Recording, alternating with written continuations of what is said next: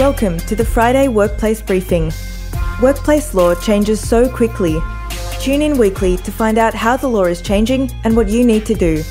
Your hosts are Andrew Douglas, Managing Principal, FCW Lawyers, and Karen Luu, Principal Consultant, Found Consulting.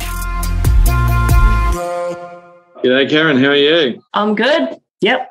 From I'm, one uh, night owl to another. How are you going? Good. we late last night, didn't we? It's- it's been- yeah, I got the brief about the uh, the kind of greenish hoodies. So yeah, no, that's good. And this is my third for the day, so I'm actually feeling pretty filled as Do you know what? I've actually I've, I've moved.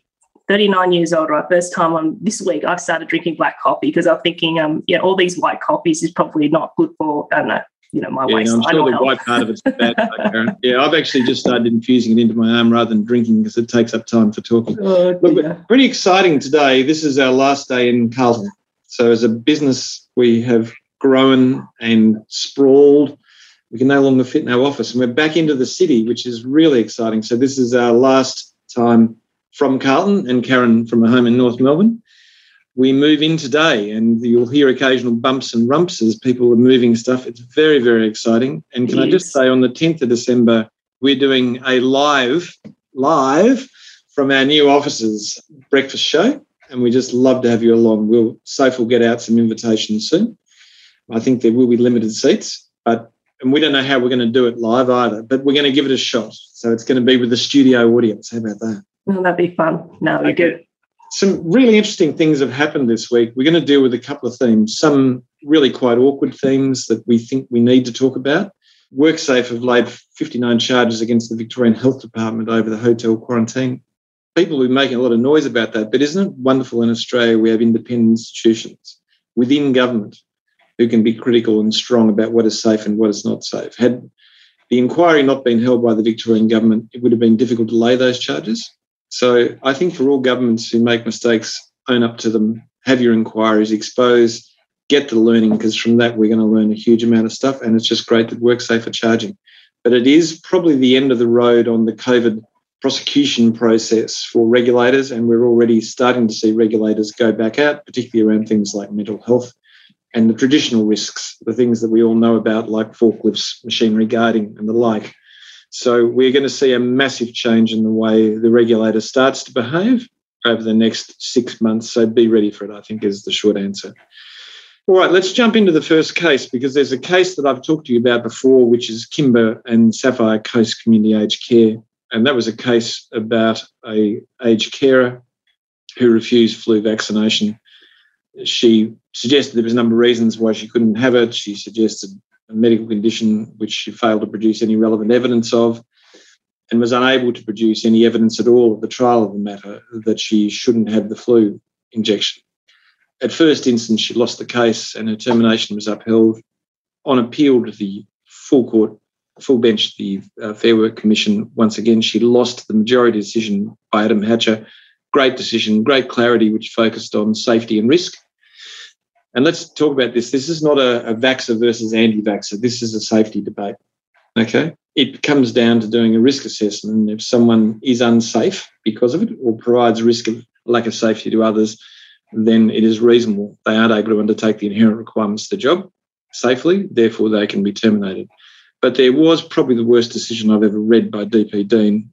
It's a shameful decision that has based not on law at all and is based purely on her own ideology. It says safety law has no application. There weren't lawful and reasonable directions. It is just an absolute nonsense. It says actually that testing is the best method of providing a safe working environment. It's just crap. But unfortunately, that's been grabbed by an interested lobby to suggest that vaccinations, both in COVID and flus, are not lawful. And I, can I just say to you, the this will go to the federal court and it will slam that decision.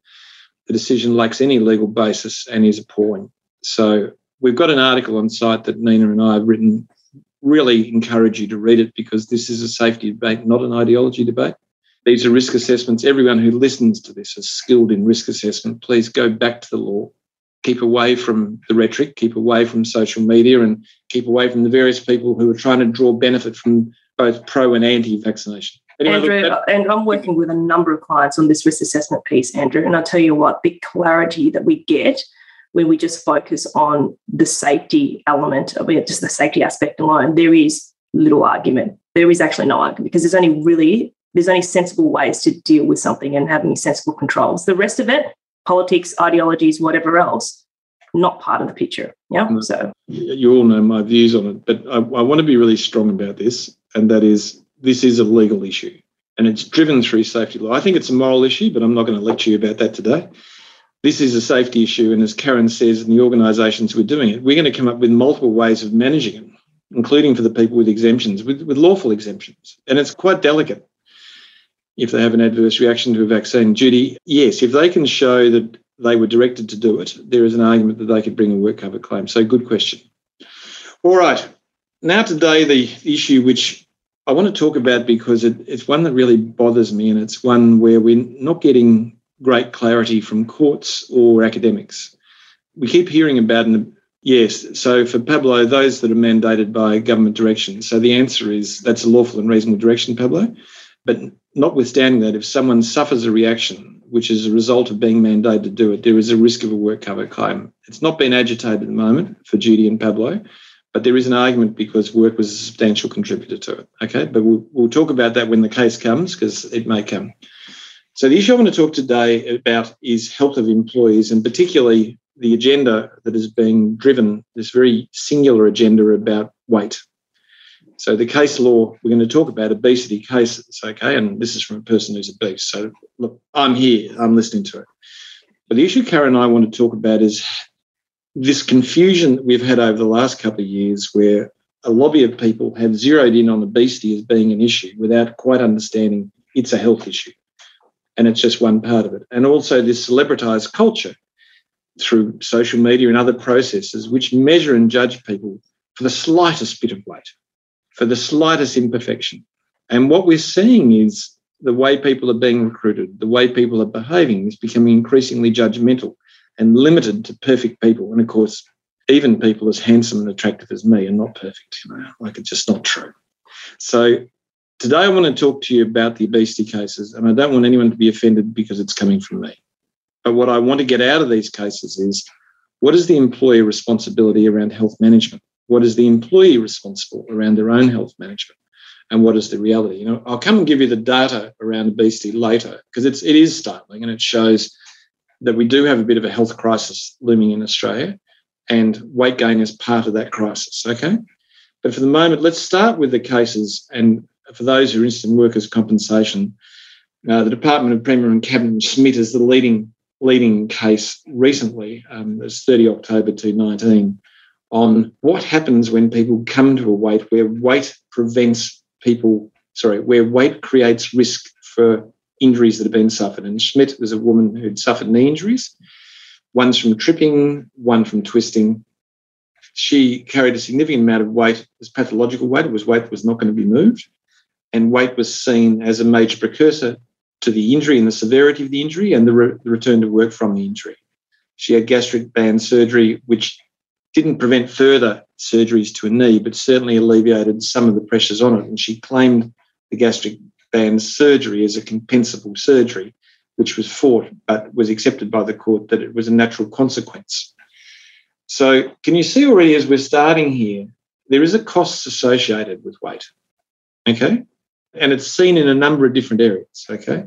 But one of them is that significant weight over, over a lengthy period of time creates greater pressure on organs, joints, muscles, and in workers' compensation terms, it is a source of aggravation and damage, and therefore, not only is the injury going to be compensable, but methods of managing the pressures on those injuries will also be compensable. So, interesting case, not a surprising case. The one that's happened in South Australia a few days ago, which is Giselle and um, the Department of Health and Wellbeing, is the first time in South Australia where this case has been agitated with real clarity. She was a nurse she um, had been, had carried weight for a long period of time. She had knee problems. She was, without support, unable to do her job. A doctor reviewed that and said she's not fit for a job. There were policies aligned with discrimination law, which said, you know, remember, we're talking about the disability here is the protected attribute, not weight. And that's one thing I want you to know. In, in Victoria, appearance, tattoos, haircuts, weight, all those things are a protected attribute. Okay. No other state or territory and not at Commonwealth legislation, okay? Only in Victoria. But in every other state and territory, the injuries that arise because of that or which are impacted by that are protected attributes. So she had knee injuries, that was a protected attribute. The hospital refused to allow her to use aids to do her job and made no attempt to make the adjustments that were necessary. And the court held that they acted unlawfully because they failed to make reasonable adjustments. Remember, in discrimination law, where you where you have a protected attribute around a physical injury or illness, the employer must consider what are reasonable adjustments for that person to undertake that work, not other work, that work. And that didn't happen in this case. So it breached discrimination law, but it also breached their own policies and procedures. And what we're seeing increasingly in, this, in these cases is courts going back to say, but you say you're going to do this and you don't do it. Now, you remember a long time ago in Barker and the Commonwealth, where we looked at the obligations of employers to comply with their own policies and procedures as an implied term was chucked out as an idea. But it's coming back, and every different tribunal and court is starting to say, look, if you say you're going to do something, you've got to do it. Finley and MS Security is another case, an older case. I just want to show you really simple, which was about a security guard who had reached 200 kilograms, could only walk five minutes in an hour. He was offered alternative work, which didn't require um, being on his feet and working. He refused that. And they said, look, you can't do your job and you won't take alternatives. We're going to terminate. And they were successful. Okay. Very, very simple case. Okay. That's frustration when, because of no fault of anybody, and let's not talk about fault, and the courts don't when it comes to injury and illness, you're unable to do your job, then the contract is frustrated. It's not so much termination, it's just frustrated at law. Okay. So just a very simple concept. We call it termination for inherent requirements because the unfair dismissal regime doesn't recognise frustration as a concept but that's the effect of what it is. All right. Really interesting case, just reminding us about how we instruct doctors, which is if MBR and Parker, which is where a doctor said someone was unfit for work, but didn't actually see the patient, just looked at just looked at the job description, looked at past assessment, said can't do it. But the criticism in this case is not only, and the doctor ended up paying the costs in this, which is really great. Sorry, doctors out there. But what I like about this two things. One, you must instruct the doctor correctly as to what is the question that is being asked, and it must deal with the safety legislation. Because in this case said, look, there's no mention of safety legislation. There's no, no obligation in there mentioned. It must address the discrimination issues. But equally, you must have good doctors who do see people and do care about them and think about what this person is. Because remember, when we go to terminate someone, we're destroying their life it's a terrible thing. I, I, don't want people to lose sight of it. Let's not get the hard nosed doctor that gives you the answer you want. Let's get somebody who is really open to trying to help someone, particularly around this issue, because it's capable of being managed. So, look, they're the cases, and I guess the things we want to look at in this. Just remember that we've condoned someone working away for a long period of time. People don't suddenly put on 30 kilograms of weight. And we've made a number of adjustments. Other people have helped. Now, in Cosma and Qantas, what that means is it's their job. The fact that we've made these adjustments over five or 10 years, at common law, that's now their job, not the job you've got on their job description, the one that's supported. So be careful in what you ask for. And remember, what we're after, Karen, is identifying what it looks like to be healthy at work. And that's a much broader and more sophisticated intervention than saying to someone, you need to lose weight. Yeah, and I know that what you're talking about there, Andrew, is on an individual basis, but we've got to remember that statistically, if half the workforce are, if you're looking at you're talking about weight or overweight, this is not about that one individual. If you're going to be managing that person, how does that impact essentially how you're managing half of your workforce? This is something so much bigger than just weight. It's health. And I know that your research that you know your team has done as well is going to be great if we can get to read yeah, into I'll try, I'll try and get Tom to publish the data around this. But I, will tell you that you know the, the statistics are alarming. It shows that by 2025, 87% of all men and 75% of women over the age of 25 will be overweight or obese. That's just a concerning number, isn't it? It shows that it costs us around about 10 billion in absenteeism presentism by the by the nature of the illness and injuries that arrive from it. We know it's the primary cause of non-fatal injury and illness. We know it's a secondary cause for fatal illness injury. So it's a health issue, mm. but we can't address it on an individual level because it's just ridiculous. We've got to look and say, well, look, what is health now? Yes, I my waist circumference I wouldn't dare tell you because it'd scare people and you'd hang up on me. But it says that I'm a higher risk of cancer and heart disease. Okay, it does. But I exercise two to two and a half hours every day. So my overall health is very good and I don't miss work and you'll know that I'm focused and I don't have presenteeism issues because my underlying health is very strong. Do I have to lose weight? Yeah. Will it be after lockdown? Probably. But I just want to focus. We can't do this on individuals. If we do it on individuals, we destroy souls. Our obligation under safety law is to provide a safe place of work and to monitor people's health. And that means we need a benchmark of what healthy looks like and start making both below the line interventions to mm-hmm. help people be, but also above the line interventions to say to people, this is actually going to benefit you and make their lives better. It's going to make your business better too, because it, it just busts this idea around, well, you know what, it's your health, it's your problem. It, it is in terms of we all have our responsibilities, but think of it more broadly organisational. So this is something we and subject to what you say, who listen to us, this is something we want to drill down on a bit more. I'm going to get Karen to talk about unconscious bias, but I want to bring you back to this issue that I think concerns Karen and I most because this is the area we live in, is this linear, siloed approach to weight, which fails to recognise what are the causes towards that. It's usually part of a lifestyle, you know, what a segment of society it comes from. Mm. You know, there's so many elements that play out in this issue, and yet I'll have somebody who's a forklift driver who can no longer get on a forklift.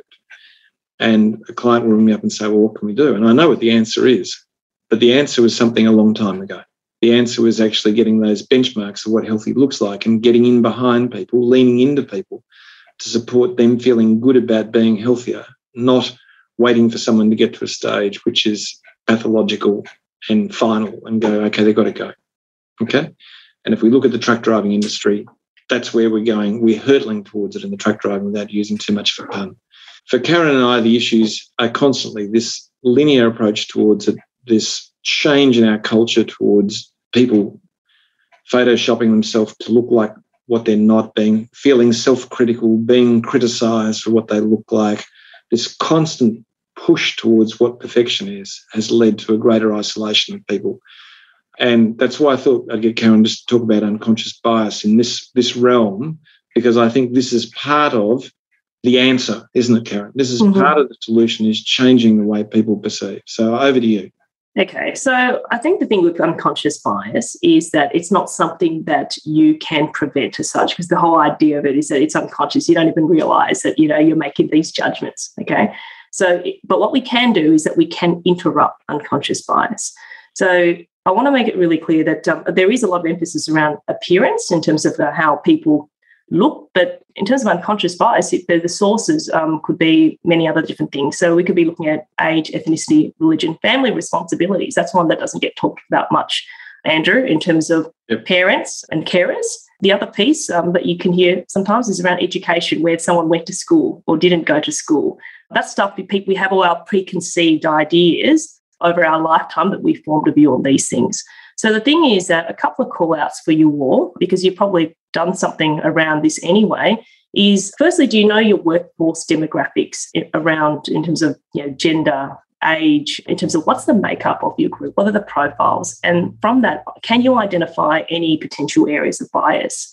In terms of you're not already doing some form of training, and it doesn't have to be formal training, but certainly encouraging more dialogue, positive dialogue, and to engage with people and having that diversity of insights in the conversation. And again, let's we, we see I see there's a of LinkedIn in terms of diversity. It may be around people's sexuality or in terms of people's ethnic backgrounds. It's not limited to just that. Okay, well, we're seeing that, just but it's not just about that.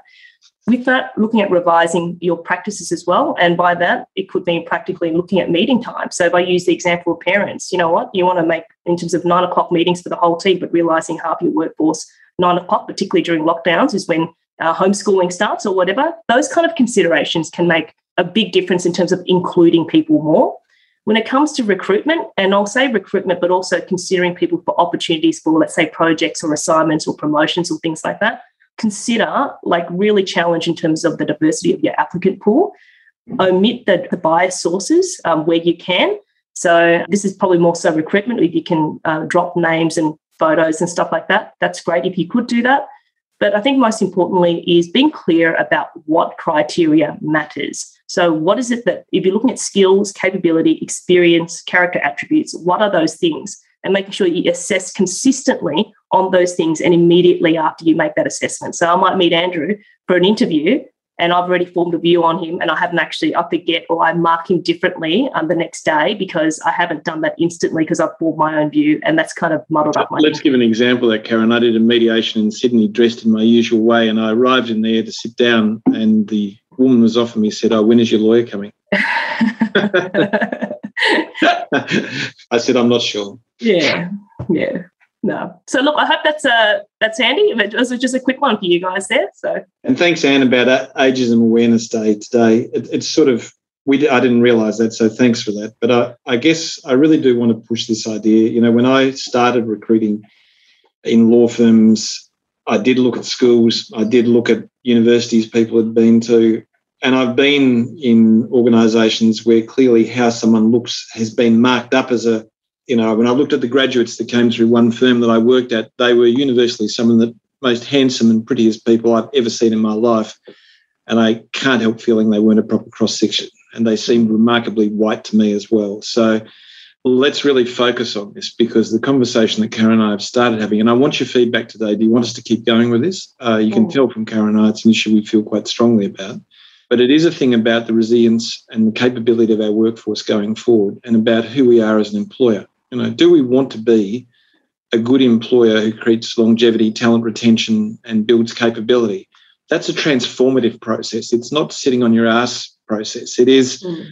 actually saying health looks like this. If you look at the, we just finished our well-being survey again for this month from Karen. Some of those results hurt.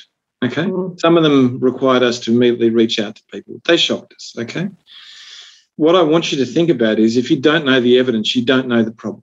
And you just wait for a problem to arise and you shoot it because that's the way you do it. You do it through exceptionalism rather than through leadership. So health is transformative. It's not destructive. Mm. And I, I know I'll, I'll stop my rave about that and I'll stop being Carl for the moment and get back to being Andrew.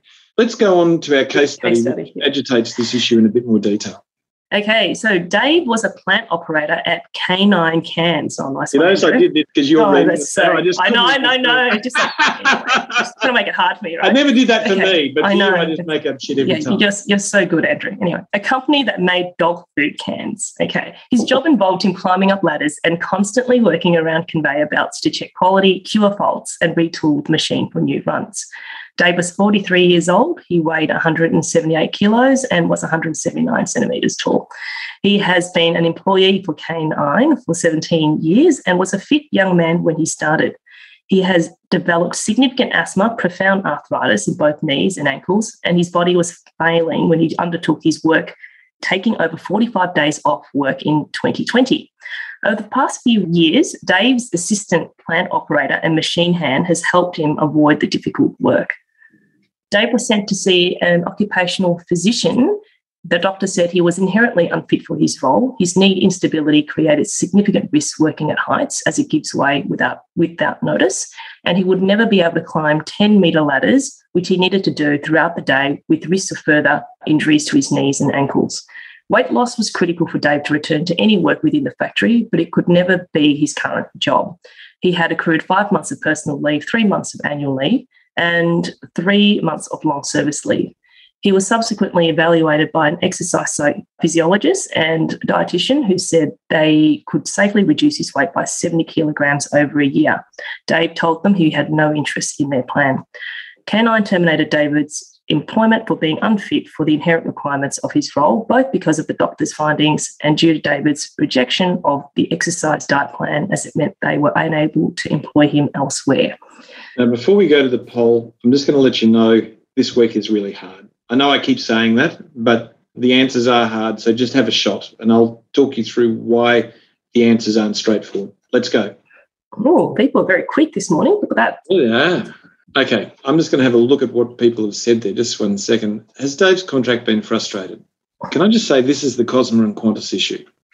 Now, Cosma and Qantas was a case about a baggage handler who developed knee and back problems, and they provided him with work, variety of different work over a period of time. But they documented it always as a return to work program to try and rehabilitate him.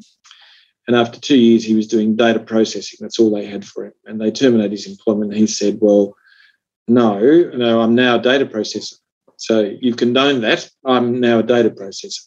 and therefore you can't terminate him. And what the court held was two things. One, it was very clear in the documentation and process that Qantas always wanted returning to being a baggage handler. That was his job. And that was his obligation at law, the obligation of Qantas at law. Secondly, at no stage did they ever condone or change his employment except for the purposes of rehabilitation. And again, that was both orally and documented. And therefore, his job was a baggage handler. He wasn't able to do it, and therefore it was a proper termination. The difficulty in this case is Dave has been doing his job with support for several years. And that is now his job under COSMA's common law. Okay. In the absence of documentation, no, his job has not been frustrated because his job is the job with the support of two other people. That's pretty terrible, isn't it? Now, this is marginal. So the decision, the people who said yes, we'd get away with this in most courts. Arguing this, we'd get away with it. We wouldn't get away with it in the Supreme Court of Victoria, and we wouldn't get away if it got to the federal court in front of someone like Justice Flick, who would go and say, no, no, no, no, you've condoned him doing lesser work. That is now his job. You can't say he's unable to do it. And you forgot to ask the right question. That's what happened in Ziribus and Mondelez. Ziribus and Mondelez was a confectioner who got injured. He's clearly unfit to do the job. Okay, a 63 year old man, body was smashed by working confectionery on old dinosaur like machines. The judge said, I don't even know what the inherent requirements of the job are. Production manager, HR, employee, and supervisor all say the jobs are different. So I can't say what reasonable adjustments are because I don't even know what the job is. So the problem here is long standing.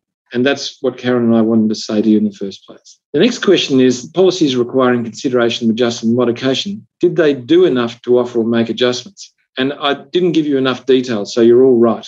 Okay. But my heart tells me this is where I'd end up.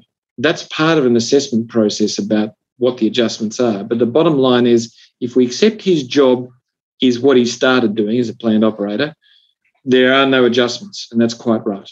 Okay if we accept that his job is what he's currently been doing for the last three or four years, then there are reasonable adjustments that should have been considered. How do you see why this is such a difficult case? And you can see that the doctor was never properly instructed in accordance with Ziribus, and we never managed the person correctly in accordance with the Qantas case. Do you see how difficult we've got? And we've all got that because we failed to manage health a long time ago. Now, the third question is, and let's just, sorry, I'll have a look at what the answer is here. Uh, what about their delay in doing anything? Does it mean they can terminate his employment because he's accepted incapacity over a prolonged period? And your answers are absolutely right. The fact we're all over the place is where you'd end up in a court. We have delayed doing something about this person's health, and now we're stuck. So we'd have to reset the whole process. We can talk about how we do that next week. But love to hear your feedback. Do you want to go further with this? I'd like to know. Okay. I think this is something we really need to address. Mm-hmm. And I'll mm-hmm. get Tom to publish the article about the facts behind this over the next week. So that's enough from me. Lovely to see you, Karen. We were sort of chatting on FaceTime at God knows what hour last night. And thanks very much, guys. And have a lovely week, and we'll see you from our new premises next week. Okay. All right. Take care, everyone. Bye now.